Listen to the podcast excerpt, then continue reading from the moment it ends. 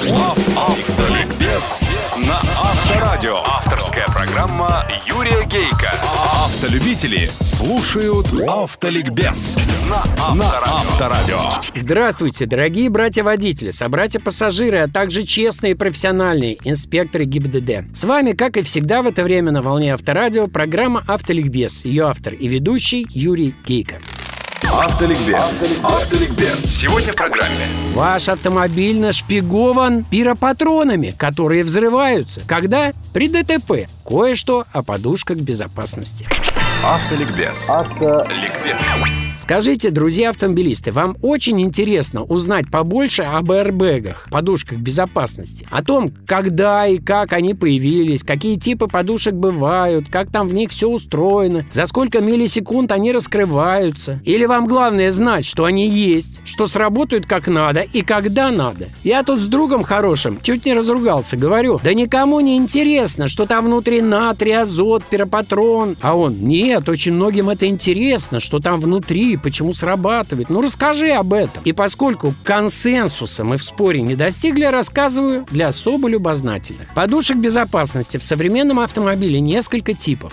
Форма фронтальных, то есть тех, которые выстреливают в сидящих на передних сиденьях, близка к шарообразной. И объем их разный. Водительская поменьше, около 50 литров. И раскрывается она пожестче, потому что у водителя руль рядом. А пассажирская подушка справа побольше, около 80 литров. И раскрывается она побережнее. Для задних пассажиров подушки в спинках передних сидений пассажирские. Есть и боковые подушки, и даже коленные. В самых продвинутых моделях может быть до 10 подушек безопасности. Но раскрываются они не обязательно от ударов препятствий, не обязательно все. Электроника отслеживает, сильный или лобовой это удар, или скользящий, или удар сзади, или автомобиль переворачивается. Электроника знает, сидит на этом месте человек, или там лежит всего-навсего сумка, портфель. Электроника учитывает, пристегнут ли этот человек или не пристегнут. Если пристегнут, его подушка раскроется мощнее в полном объеме. Если не пристегнут, может и не раскрыться и вовсе, или раскроется раскрываться в более щадящем варианте, чтобы не сломать человеку шейные позвонки. Раскрываться по-разному, быстрее, медленнее. Подушкам позволяют разно настроенные пиропатроны или газогенераторы, начиненные солью натрия, которая по сути взрывается от электрозаряда. Сигнал, электрозаряд подают на пиропатроны датчики, направление, силу удара, ускорение замедления и еще датчики ультразвуковые, которые учитывают и рост человека, и положение его тела. Датчиков этих много много. Они скрыты, но ими буквально начинен современный автомобиль. Подушки раскрываются в диапазоне от 15 до 50 тысячных долей секунды после поступления в них сигнала. Одновременно с началом их срабатывания срабатывают и преднатяжители ремней безопасности. Есть и такие. Они придуманы для того, чтобы смягчить резкое действие ремней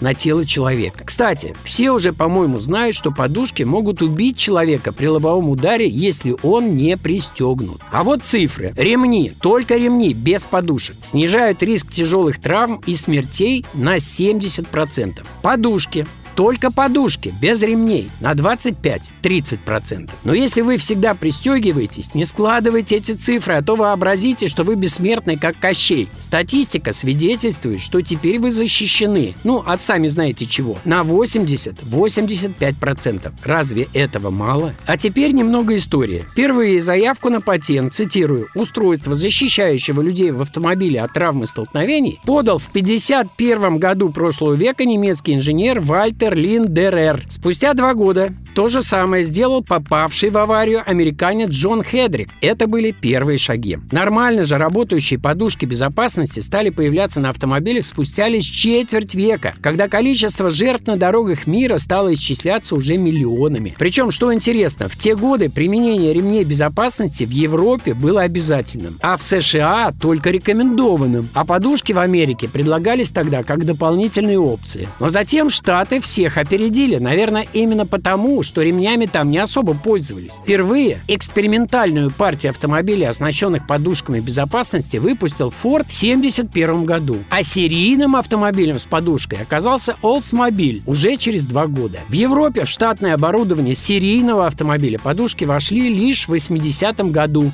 на Mercedes-Benz. И последнее. Подушки отключаются, но делать это можно лишь в исключительных случаях. Поэтому отключать их надо либо в соответствии с инструкцией по эксплуатации данного автомобиля, либо на сервисе. Автоликбез. На сегодня достаточно. Все программы вы найдете на сайтах Авторадио и Автоликбез. Удачи вам, друзья, на дорогах страны и жизни и запаса на них, оптимизма и тормозного пути. С вами на волне Авторадио была программа Автоликбез, ее автор и ведущий Юрий Гейко. Автоликбез на Авторадио. Программа Юрия Гейка. Автолюбители слушают Автоликбез на Авторадио.